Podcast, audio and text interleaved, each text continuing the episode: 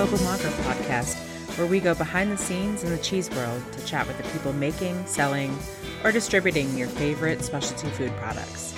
I'm your host, Janae Muha, certified cheese professional, longtime cheesemonger, and producer advocate. Over the last couple of years, we've seen a huge spike in the popularity of cheese plates. Throughout the pandemic, companies popped up in cities across the United States.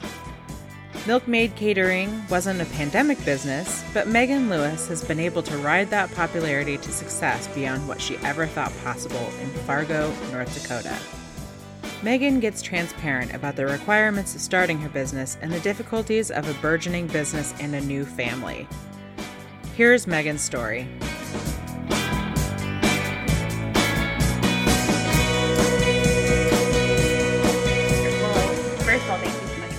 My name is Megan Lewis, and I am the owner and cheesemonger at Milkmade Catering out of Fargo, North Dakota. Um, my journey to cheese is a wild one, but I think a lot of people's a lot of people's journey to cheese is, and that's so fun. Um, I originally went to school to be a music teacher, and I just realized right away that I never wanted to teach music. And so, I'm like, I think it's so stupid. At 18, they try to make you decide what you want to do with your life. Like, it's just asinine to me. And I like look at my little my kids, and I'm like, oh honeys, it's okay if you don't know what you want to do at that age. No one does. Um, and so, anyways, I dropped out of um, a four year college, much to my mom's dismay, and I went to culinary school. And I went to culinary school, but I knew I never wanted to work a line. Um, I wanted to make food look good. That was my dream. I wanted to be a food stylist. I had this dream of moving to New York or Chicago. Um, and then I met a cute guy and I never left, like Tail is all the time. um, and so like throughout that then you know i ran a kind of a private chefing catering company for a little bit out of my hometown. Um, got married moved to fargo full time and there wasn't a space like i couldn't afford to do catering. Um, and so i went back to my first love which is retail. I think a lot of people have done their time in retail. Um, i actually sold bridal gowns for like five years. I was a bridal consultant um, and then when I was ready to have kids, I didn't want to work retail hours anymore. So I actually designed people's kitchens and baths for a while. Um, and it was at that point in time that I got poached um, to go work at a boutique shop downtown Fargo um, that sold olive oils and balsamics, but they hired me on to bring on high end grocery and to start a cheese program. So um, that was kind of a journey. I always tell people that's a random journey, uh, but I always was making things look their best right? If you were getting married, I was making you look your best. You're designing your kitchen and your bath. I was ma- aesthetically, I just love making things look beautiful. Um, yeah, so that's kind of a very long journey. Um, I worked behind the counter and started their cheese program, Green. Knew absolutely nothing about cheese. Knew no one in the industry. Um, and I, you know, I was there for about two and a half years. Um, through there, I started a platter program because we weren't a restaurant. We couldn't turn and burn cheese, right? So it's kind of like, what are we going to do sometimes to move this stuff? And I started a platter program, and I say that's when my love of cheese and food styling came together and had a food baby, and that was Milkmade. awesome. Uh, oh. What year was that that you um, started working in the shop? Yeah, so I started working with cheese in 2015. Okay. Um, the fall of 2015. Um, and I started at the cheese shop in September. And if that gives you any idea, we launched the cheese program in December. So I started there in September and we had less than three months to launch this cheese program. And I knew nothing. Right. For the holidays. yeah. Yep. And, um, and so it was one of those things where I think you know, you think back to your childhood and like making friends and meeting new people didn't seem overwhelming, but like as you get older, like making those cold calls kind of is like really super intimidating. And I remember, you know, sounds so creepy, but like stalking Instagram and Facebook and like trying to find people in the cheese industry that would take a phone call and would kind of help me with the basics. And I learned very quickly that the cheese industry is amazing. Like people were so helpful to me um, I was able to, you know, go work at a couple shops and kind of shadow and shadow a cheesemaker and really kind of dig in. Um, and I found that it wasn't as intimidating as I thought it was going to be. Right. I love that because I feel like even in 2015, where we are in terms of the cheese community on social media is a very different place even. Like we have groups on facebook and like right. Instagram is like a wealth of information of people and yeah. i feel like that was just kind of starting then. Mm-hmm. um so it is a it was a little more intimidating to just be like yeah hey, can i come visit you. Now um, i have no qualms about being like hey i'm gonna be in town like right. It's it is. It's a to- it was a totally different feeling and i was um, really lucky that I had some really kick butt people that worked in distribution that were still some of my best friends in cheese today that were like took me like a little birdie under my their wing and was like, "Girl, let me help you because you need it." But they weren't mean about it. You know, I did need it.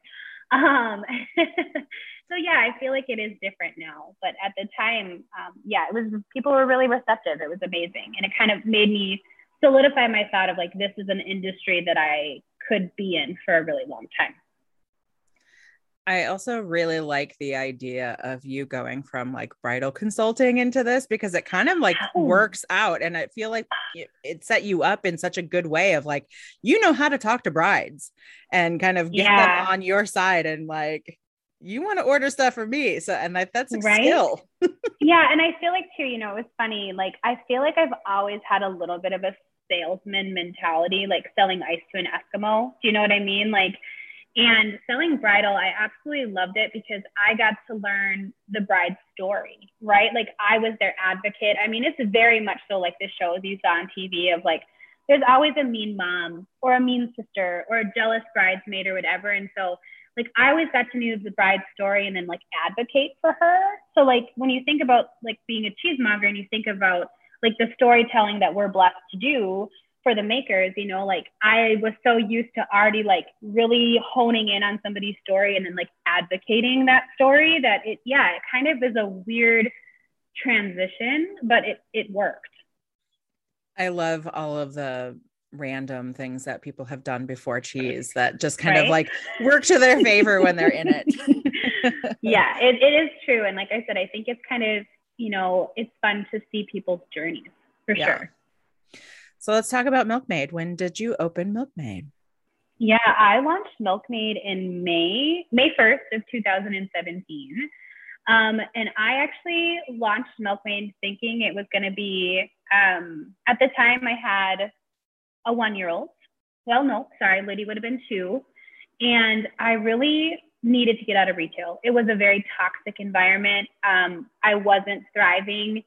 Um, and it was really difficult because, I mean, I'm sure a lot of people can relate. Like when you start a cheese program at a shop, like that was my whole heart and soul. Like that was like I gave birth to that program. And, you know, to, to walk away from that was really difficult. And so I was in a very negative headspace for a really long time until I finally got to the point where I was like, I love this so much, but I can't do this anymore. And so, um, you know, I kind of decided to step away. And my husband's awesome. He's super supportive. And he said, you know, you really thrive when you make platters. And he's like, I think that you could do that. And I had the dream of, you know, kind of doing a catering company that was centric around cheese. But I mean, doing it in Fargo, North Dakota is kind of crazy. Uh, people, a lot of people thought it was crazy. Um, but, you know, it was one of those things where I, um, yeah, I launched it just kind of thinking it was going to be like a stay at home mom gig. And it like very quickly became clear that I was going to be much busier than that. So that was a blessing. but I was also pregnant my first year of business. 10 out of 10 do not recommend. like looking back, I'm like, how in, I don't, can we swear on this podcast? How in the hell did I do that? You know, like I look back on that and I was like, man, that was absolutely crazy. Um, so I, my first birthday of Milkmade was May 1st, and I gave birth to Clara May 13th. So I was literally pretty much pregnant my whole first year of business. Um, and then I wore her like a little kangaroo baby for like four months after. I think I had my first cater like 12 days after I gave birth to her.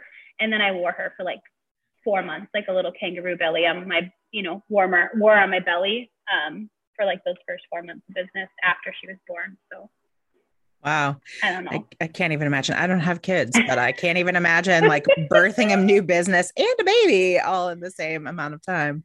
Yeah. Um, and then it was kind of, you know, at that time I was still balancing being a part-time mom and a part-time business owner and the business was definitely growing at a rate that it wasn't a part-time business anymore and so you kind of i got into that mindset of like how can i be a good business owner and be a good mom and i was torn and i wasn't being great at anything and so it was really kind of that christmas season where i really burnt myself out big time and i kind of sat down and i really realized like i have to commit to this business if I don't, how am I how am I ever going to see its potential? And so that January we decided to, you know, send both of our kids to daycare full time, which is so expensive, you know, when you're starting a business and it was scary. And um, but that year, so that would have been 2019, that year Milkmade saw 200% growth.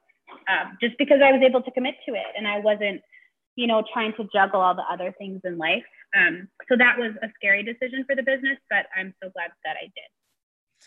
Uh, sounds like starting a platter company in Fargo, North Dakota doesn't sound as crazy as you thought it was.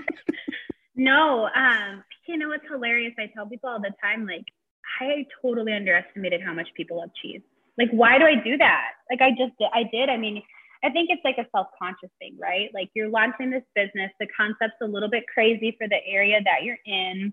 And, you know, I was like, oh, I just, I really underestimated how much people love cheese. But also, like, the whole first, gosh, almost two years of my business was just advocating for artisan cheese and like educating people about it. You know, it wasn't really until, you know, a couple years into my business that I wasn't defending my business model, wasn't defending, you know, I run an incubator business model, which is different. I don't have a storefront, you know. So kind of once I started to get that clientele and I started steamrolling a little bit, I don't have to defend it anymore, which is like so nice.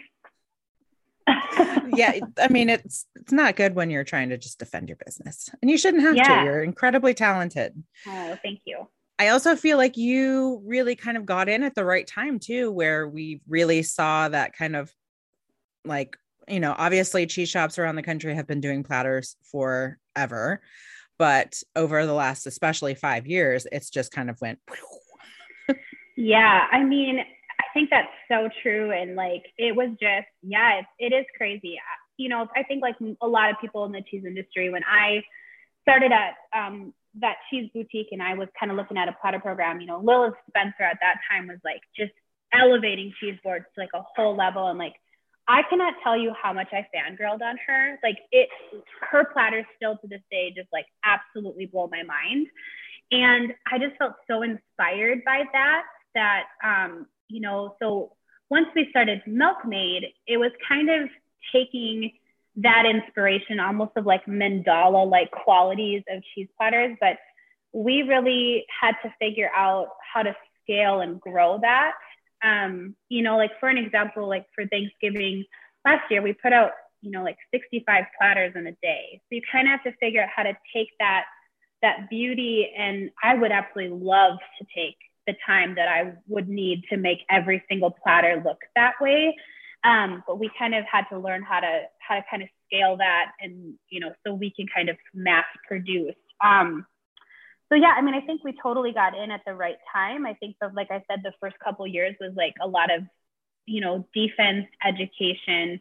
You know, why is that so important? And then you totally got that younger generation that started loving the idea of like charcuterie boards and platters and all these beautiful inspirations on Instagram and now TikTok. And yes, I mean, I think we we got in at the right time and we kind of rode that wave a little bit. And we do a ton of classes in education. So like we have that as a huge part of our business of like kind of taking those people that like want to learn more about the process and like teaching them how to do it, which has been, you know, riding that wave too. So let's talk components of Milkmade. Like what um what kind of components do you need to run your business? Like you said you're in your commercial kitchen right now. Um, yeah. also kind of what do the laws look like in North Dakota because you know, in Washington, um, cutting cheese is not part of the cottage industry. So you can't just do it in your house. You have to have a commercial kitchen. So I just kind of want to get into some of those details. Yeah, absolutely. And I think that's such an awesome question. I don't get asked that very often. Um, so in North Dakota, we do have cottage law, um, but right away from the very beginning, I knew that cheese and charcuterie didn't fall under cottage law.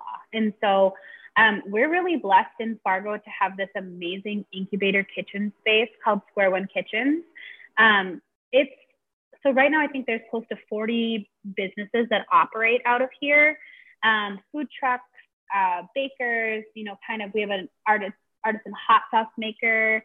Um, and so it's pretty nice. It, and then four businesses can be operating out of here at the same time. You access, you book time online. I can be in here 24 7 if I need to. Um, and that really was, I think, the main component in being able to start this business is I didn't have to have a brick and mortar and I really could keep my overhead really low. Um, so we were really blessed that I had that opportunity right away. Um, so yeah, in North Dakota, I have to work, do everything out of a commercial uh, kitchen space. Um, also to like, we are very heavily health inspected um, due to just some of the nature of cheese products and dry cured meats, which I just joke because like Marianne down the road can like make botulinum filled salsa, but like nobody's watching her. oh, I have things you to know, say about that for sure. I like... know it just is like so. It just blows my mind. Um, so yeah, North Dakota, you do have to be covered that way. Um, and I think that sometimes too, you know, you see this trend of a lot of people making cheese boards for a living, but they're not actually necessarily following those regulations and those safety measures um, to be doing that. And so, yeah, if you're looking into starting a platter business, make sure you know your cottage laws and know what it, what your regulations are in the state, and then, you know, that can be sometimes, like I said, not everybody has a commercial kitchen opportunity like I do. Um, but yeah, so in North Dakota, it is it is a little bit stricter to be able to do what I do. Um, but I've been doing it out of the kitchen since I started. Do you have to get licensed at all? Because I know in some states you have to get licensed. And yes, yep. So I'm fully licensed. I pay the state, um, and then I get health inspected at least twice a year. Um, you have to have uh, special um, event licenses as well. So, um, you know, Milkmade, we do pop up cheese shops, we do caters for um, like wineries, breweries, those types of things. So then I have to have a specialty event license as well. Um, so yeah, it's kind of all of those things that add up to the startup of your business. And then I pay that yearly. So yeah, I think that people don't realize that too, because I know that even in Seattle, because I've looked into it here, um, and we do have quite a few commercial kitchens and like incubate incubator kitchens and whatnot. But the ones that I've looked at, to do like an hourly thing if you're just starting out yeah they're hourly but you have to have $500 worth of hours to work sure. like for the first month and like that's hard yep. to kind of say when you're just starting out and then you have to have like food licenses for every town that you might work in nearby. Oh, so sure. like it's, mm-hmm. it's, a mm-hmm. little bit different if you're outside of like Seattle or King County and like you go to a different county and you need a different license yes. for that one. Yeah. So it gets really tricky um, to maintain all of that stuff. It's a lot to it's a lot to juggle. Yeah, I agree. And then we, you know, we in Fargo are literally right on the border of Minnesota. It's like Fargo Moorhead, it goes, you know, right over the state. And so, you know, I also have to kind of watch my behind of like Minnesota, you know, laws as well. And, um, you know, we've been health inspected for Minnesota. We've had to do different types of event licenses for different states. And so, yeah, it definitely is something that you know worthwhile to educate yourself on and to to kind of dot your i's and cross your t's when it comes to that type of stuff. Um, yeah and you mean then you know as a small business too you're also you know having liability insurance a certain amount of dollar of liability insurance. I have employees now. Ah, um, you know so then you're paying a payroll company and you have to have workman's comp and all these things you know and so as you continue to grow and kind of think of those things um, yeah, there's a lot, there's a lot of little details you have to concern yourself with.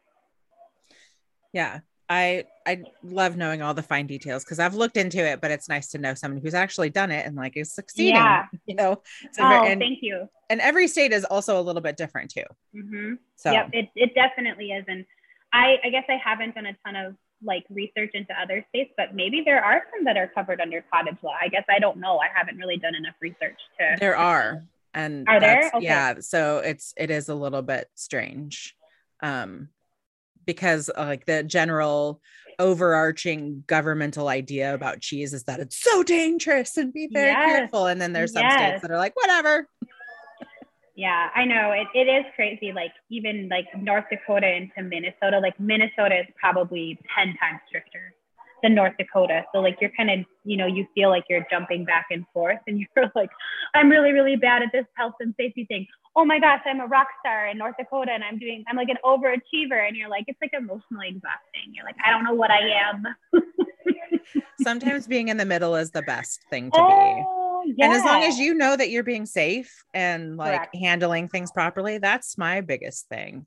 Yeah, and I think sure. that having a background as a cheesemonger, even if you were fully green when you started, yeah. working in like a retail food service, like that's like boot camp. Like for real. you learn really real was. quick. yeah, I learned real quick and I learned, you know, I learned a lot of lessons the hard the hard way. Um, just meaning like, you know, when you started off so green and you're like, okay, well, I'll pick 12 cheeses that I know about and then I'll just continue to dig deeper and learn more. And um, yeah, it was exciting. Uh, so Fargo doesn't necessarily to me seem like a huge like food city. Um, but what does distribution for cheese look like in that area? Yeah, I mean the thing is with Fargo is it has come so far in the last like eight to like six to eight years. It really is amazing. And my example that I give people that aren't familiar with the Fargo area is when I first moved here to go to college, we had like six Applebee's in like a very tiny area. Okay? That's exactly what I think about Fargo. Yeah, you honest. think about like Applebee's and Chili's, you know what I mean? Kind of all of these very basic microwavable chains. And um, now we have two Applebee's and a ton of really amazing local restaurants. And I think that tide has really turned um, to like supporting more local restaurants, supporting local food, um, you know, kind of that farm to table thing. I mean, we're always like a couple years behind everybody, but I feel like that's really changed. Um, and that's been really awesome for us as well. I mean, people are really looking for, you know, more artisan food, more local food, more farm fresh food. Um, so that's that's kind of changed. Um, as far as distribution goes, you know, I'm pretty lucky that I'm fairly close to Wisconsin. Mi- Minnesota's making some really kick butt cheese right now. Um, you know, Iowa isn't too crazy far, and so um, I still like to buy things direct if I can.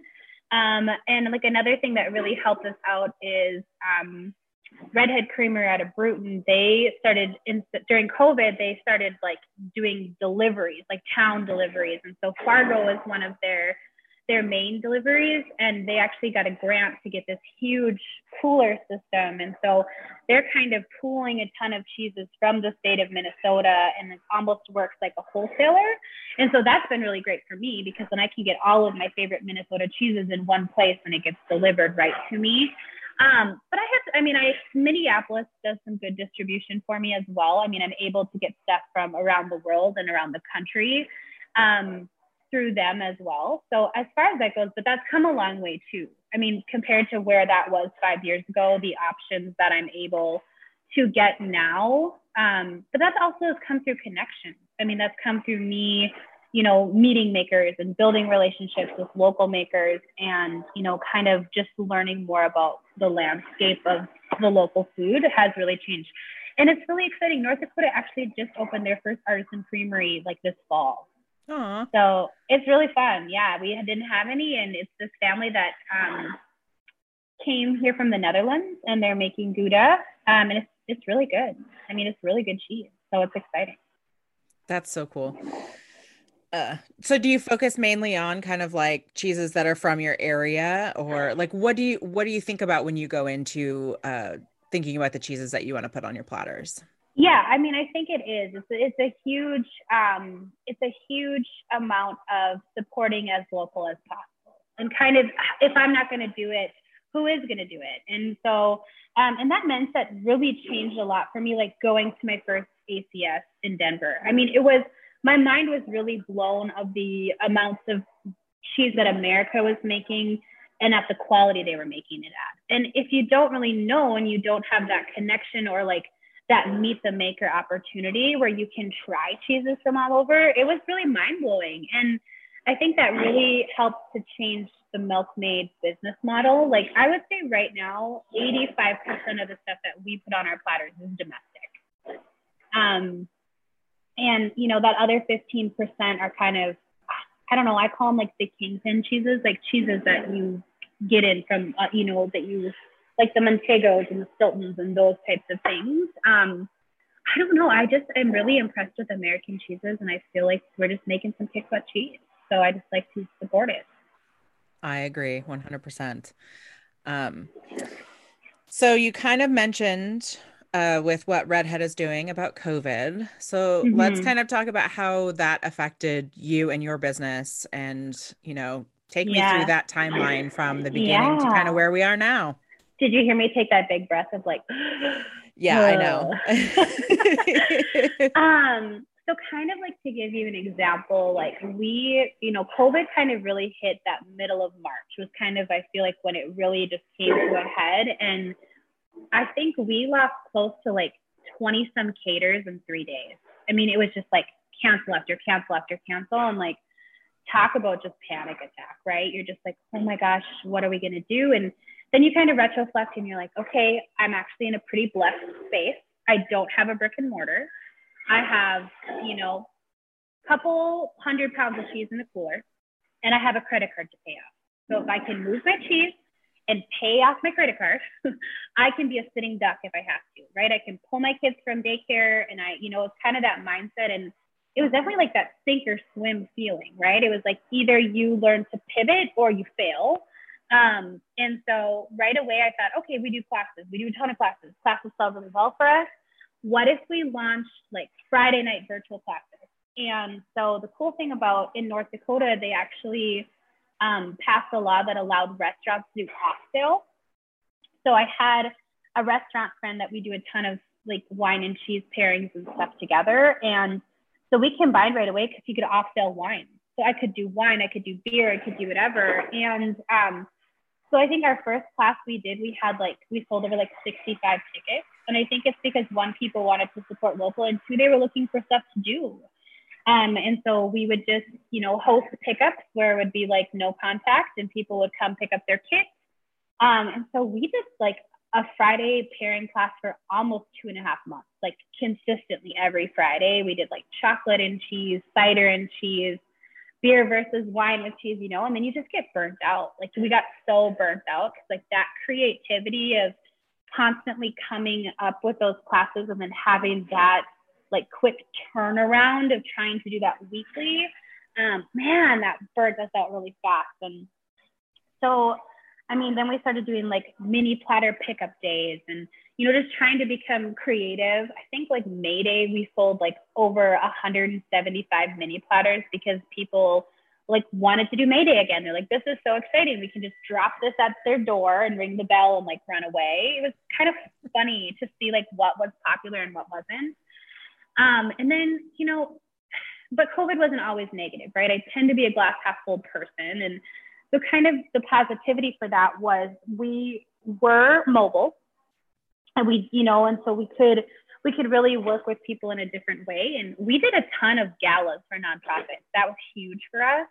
Um, and most of the time, you know, they'd go to a hotel and kind of eat, you know, cruddy hotel hors d'oeuvres and be in a ballroom and whatever. And so a lot of nonprofits, you know, offered cheese platters to go for like their virtual, their galas and fundraisers. And I mean, so we did like hundreds of cheese platters for galas and stuff that opportunity would have never come to us. And now we have, you know, a larger portfolio of corporate clients. Um, and then last holiday season, I mean, we ship cheese platter kits all over the country. We did, um, Microsoft has a huge campus in Fargo. Bobcat has a huge campus in Fargo. And so a lot of these big corporations were trying to figure out what to do for client interactions like Christmas parties. Um, and so yeah, we ship cheese platters all over the country, like cheese platter kits, and then I would teach a virtual Zoom class. Um, so we just pivoted, you know, we we tried our best, and um, once the vaccine came out in March, I mean, it we've been steamrolled since March, and I think it's just because you know, kind of people's mindset, at least around here, is like we don't know when this time is going to be taken away from us again. So if we close down or something like that has to happen, we want to fit in all the parties we can. Um, and so, yeah, we've just been completely steamrolled just with larger caters now. Like, I don't like during COVID, I was like, God, I just want to make my main event. Like, I just want to make my 50 person platter. Like, I so miss making these big, beautiful things. I'm so sick of mini platters. Um, and then I then like in one week I had like 12 main events, and I'm like, okay, it's, it's okay, karma, I'm done. I don't need to make I don't need to make them anymore. you get what you ask for, Megan. I know it is so true. Um, but I mean, we've been really blessed. I mean, we've we've come out of it um, stronger, which is good. Not everybody can tell the same story, so we're very um, we were blessed of kind of where the type of business we were running. Um, we could be a sitting duck if we needed to. Yeah. Um, and one of those main events I saw recently that you posted on uh, Facebook or Instagram about a 300 pound oh order. Gosh, like, I, tell, tell me about this. I want to know. It was insane.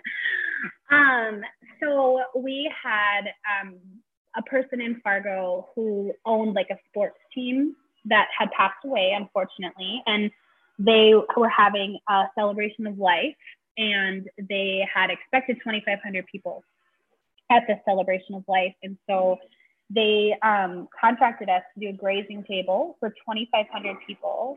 Um, and we had five days.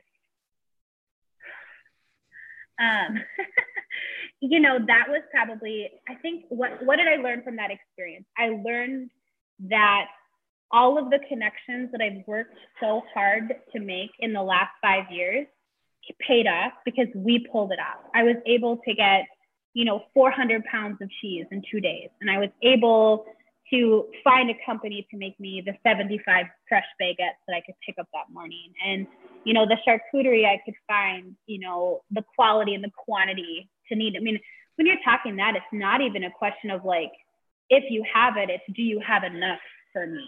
Like that's, I mean, it was incredible um, you know, and I had just the biggest support system of friends who like came in and just like cut grapes for me for hours and like, you know, um, but we did it. We pulled off 30 feet of grazing table in five days. Um, and it was awesome. And so, yeah, I mean, opportunities like that, right? Like when you start a business, you're like, I just hope that somebody wants a platter. I hope just like one person wants to buy a platter from me and then five minutes, you know, five five minutes right? Five years later, you know, then we're doing something of that caliber, and it was just it was absolutely crazy.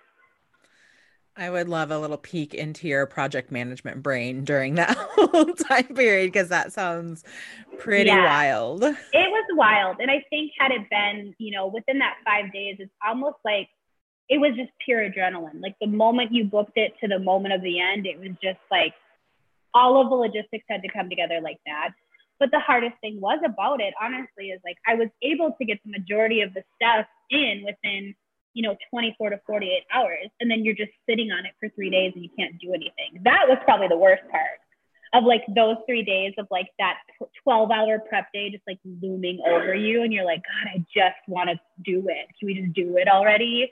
Um, yeah, so we prepped 12 hours the day before and then we served for eight, 12 again. So it was about a 24 hour event from start to finish. Um, wow. I still need sleep, I think. Probably, I would imagine. oh man.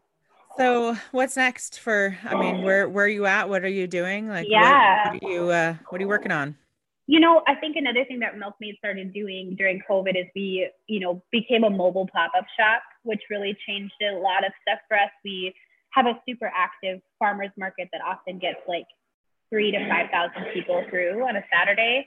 Um, and we started selling, you know, bulk cheeses, um, charcuterie, nuts, chocolates, and then we partnered with a local bread maker to like sell artisan breads to go with it. And that's been absolutely humongous for us. And so this, and then holiday season, I mean, I think anybody in retail just feels that. Um, you know, I think, like I said, last year for Thanksgiving, we put out like 65 platters in a day. Um, so we have, you know, the two days before Christmas and the day before Thanksgiving, like all other cheese shops in the country are, are pretty much our busiest days of the year. Um, we have those coming up. Uh, but as far as like Milkmade as a company, um, I got a little crazy last year and I purchased um, a 1977 vintage Forester camper uh, that I named Bessie, and she is in the current state of remodel um, to be a mobile cheese shop slash um, cater mobile.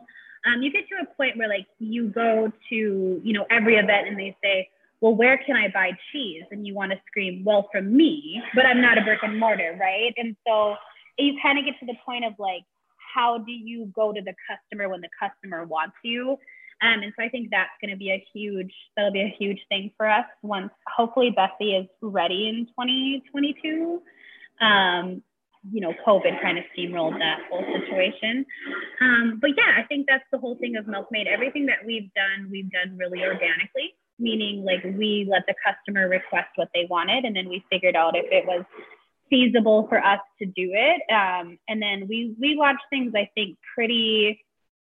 Um, I think it was all that trauma of like launching the first cheese case in three months, and it just felt like you were never ready, and then you were just constantly jogging to like keep up. Like that whole like traumatic experience has maybe be like, okay, let's prepare before we just you know jump into something new. Um, so yeah, I mean, we started doing cones. I know you have some experience mm-hmm. with cones.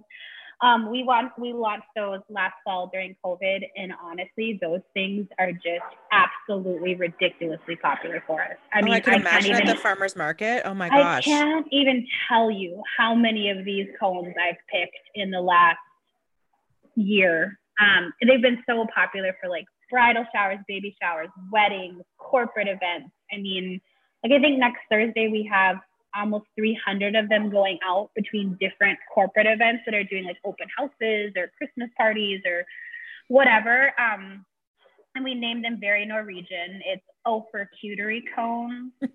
Um, if you've ever been to the Midwest, everybody says O for whatever. So O for cute. Those are so cute. O for cute.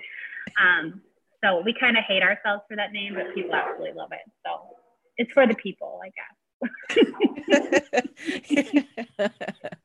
well, I love all of that. I think it sounds great. I'm really excited to see Bessie and like, you know, you're gonna cruise her out to Portland next year. I hope so. I yeah, hell yeah. She's gonna be so funny. I mean, I don't I, I don't know if I don't know how many people in the cheese world know of Milkmade, but I absolutely love we've created these like stupid funny characters like I have a cheese girl and a cheese boy that say like I want to grow mold with you, and I have like figs that high five that say like you're fig and awesome. Like I just I just love these quirky things, and so you better believe those are going to be like the whole trailer is just going to be wrapped in these like you know outrageous people and yeah, fun. Fun, fun, fun, fun. All right, I got the speed round. Oh, okay. Ready for it? I'm ready. Mm-hmm.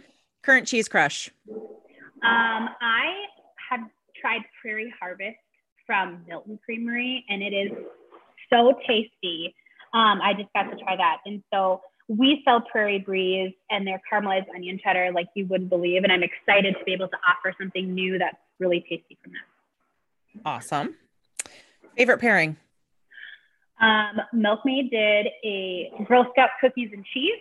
And my favorite pairing that I've ever done is like their limoncello Girl Scout cookie with purple haze, their fennel pollen and lavender goat smoke cheese from Cypress Grove. It was really good.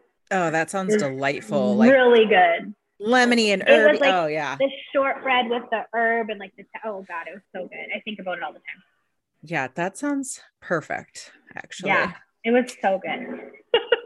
uh, best cheese memory, and that can be you don't actually have to be eating cheese in this uh-huh. memory, but just something that really stands out to you in your head with cheese people eating cheese. Yeah, could be from childhood or whenever. Yeah. Okay. Here's my favorite cheese story. So I always thought about when did I start loving cheese. Um, when I was probably four or five, my parents owned a hardware store. and you know the cash wraps that have like all the candy and the beef jerky and all that type of stuff, like think small town Ace Hardware type of thing. And I remember when the first time I had that inkling that like I really want something, but my parents said no, but I'm gonna do it anyways. And I didn't steal a chocolate bar. I stole like a beef stick and cheese stick combo pack that you get at like all the gas stations. And I like ran away like an evil little person into like the the stock room and like my mom found me eating this like beef and cheese stick like behind a cardboard box in a storage room. And I feel like that's so telling of my whole life. Like I just have been obsessed with like meat and cheese forever. And like my mom used to still laugh about that story of like she should have known I was gonna do something like this because I didn't ever steal like gum or a candy bar. Like I gotta steal the meat and cheese and I gotta run so my mom doesn't find it. That's probably my best one. I was hoping it, you were gonna say the like combo meat and cheese sticks because oh yeah, it wasn't just the one; it was like the combo that you ate together. So good. I still get some sometimes because I just think they're like nostalgia, you know? Yeah, absolutely. well, is there anything that we didn't cover that you want people to know about Milkmade? Anything else you have to say? No, I mean, I think maybe if I could give a piece of advice to anybody sure. who like Absolutely. wants to maybe look into doing, you know, an avenue of doing like platters and things um, for a living, like they're ready to kind of maybe choose a new career in cheese that's not, you know, the typical realm of it.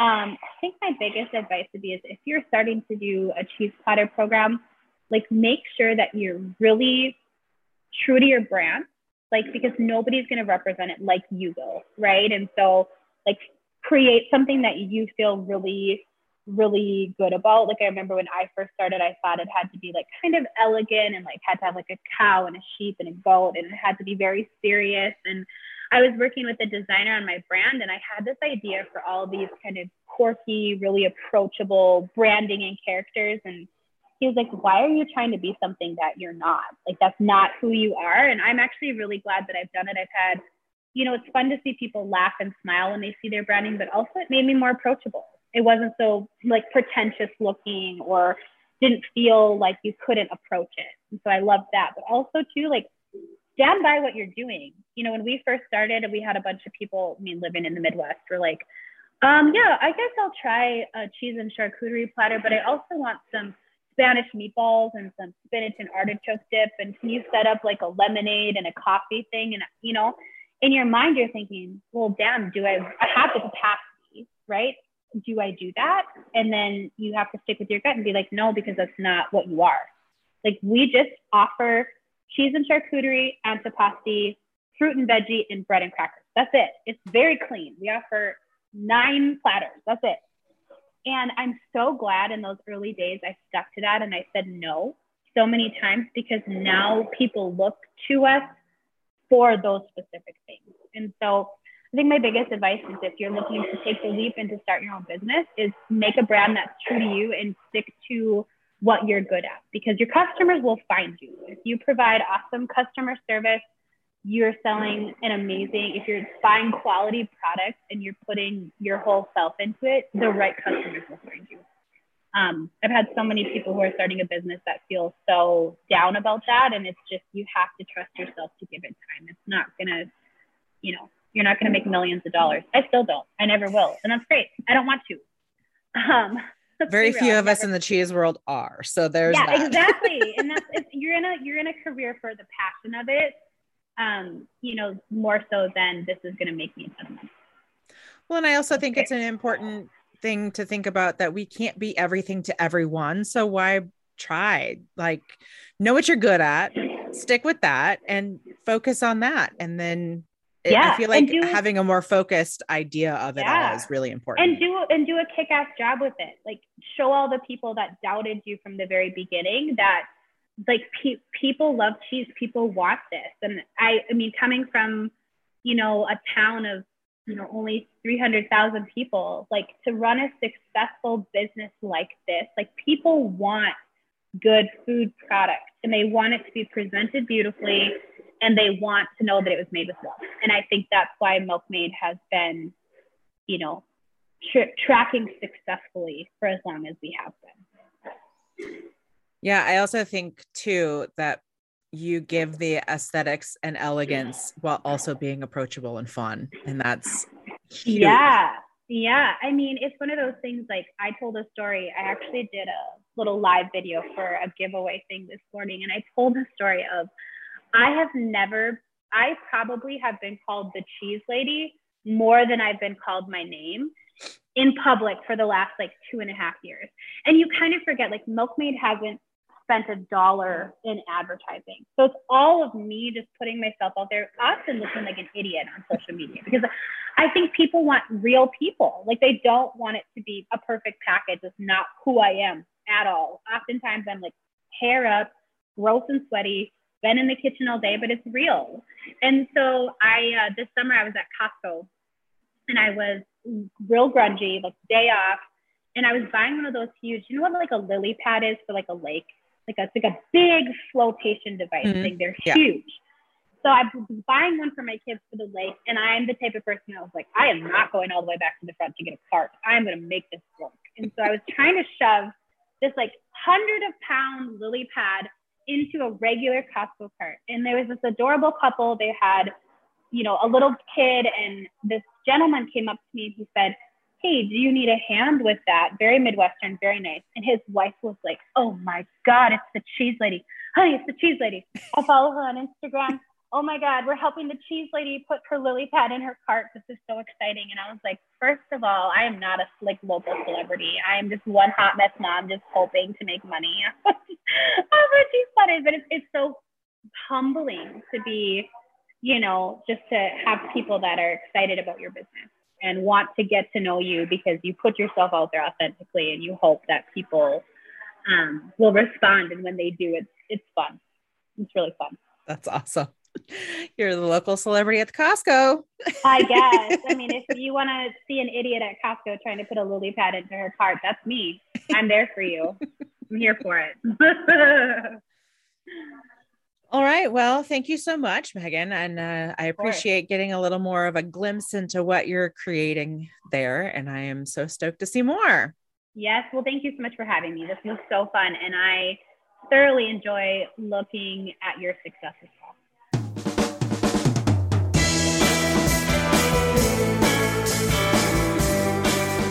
Megan's authenticity and silliness shines through in everything that she does. It's how she's able to connect with her clientele on a deeper level so they trust what she's bringing to the table. Thank you, Megan, for giving me a glimpse into your world, and I'm excited to see where it goes. This podcast is recorded, produced, and edited by me, Janae Muha. Thank you to Ben Muha for allowing me to use your music. Please rate, review, and subscribe wherever you get your podcasts, and follow along on my cheesy adventures at Instagram and Facebook. I post full video recordings over on Patreon and would love to hear about topics or people you think need the spotlight. Thanks for listening, and remember to keep spreading the word of good courage.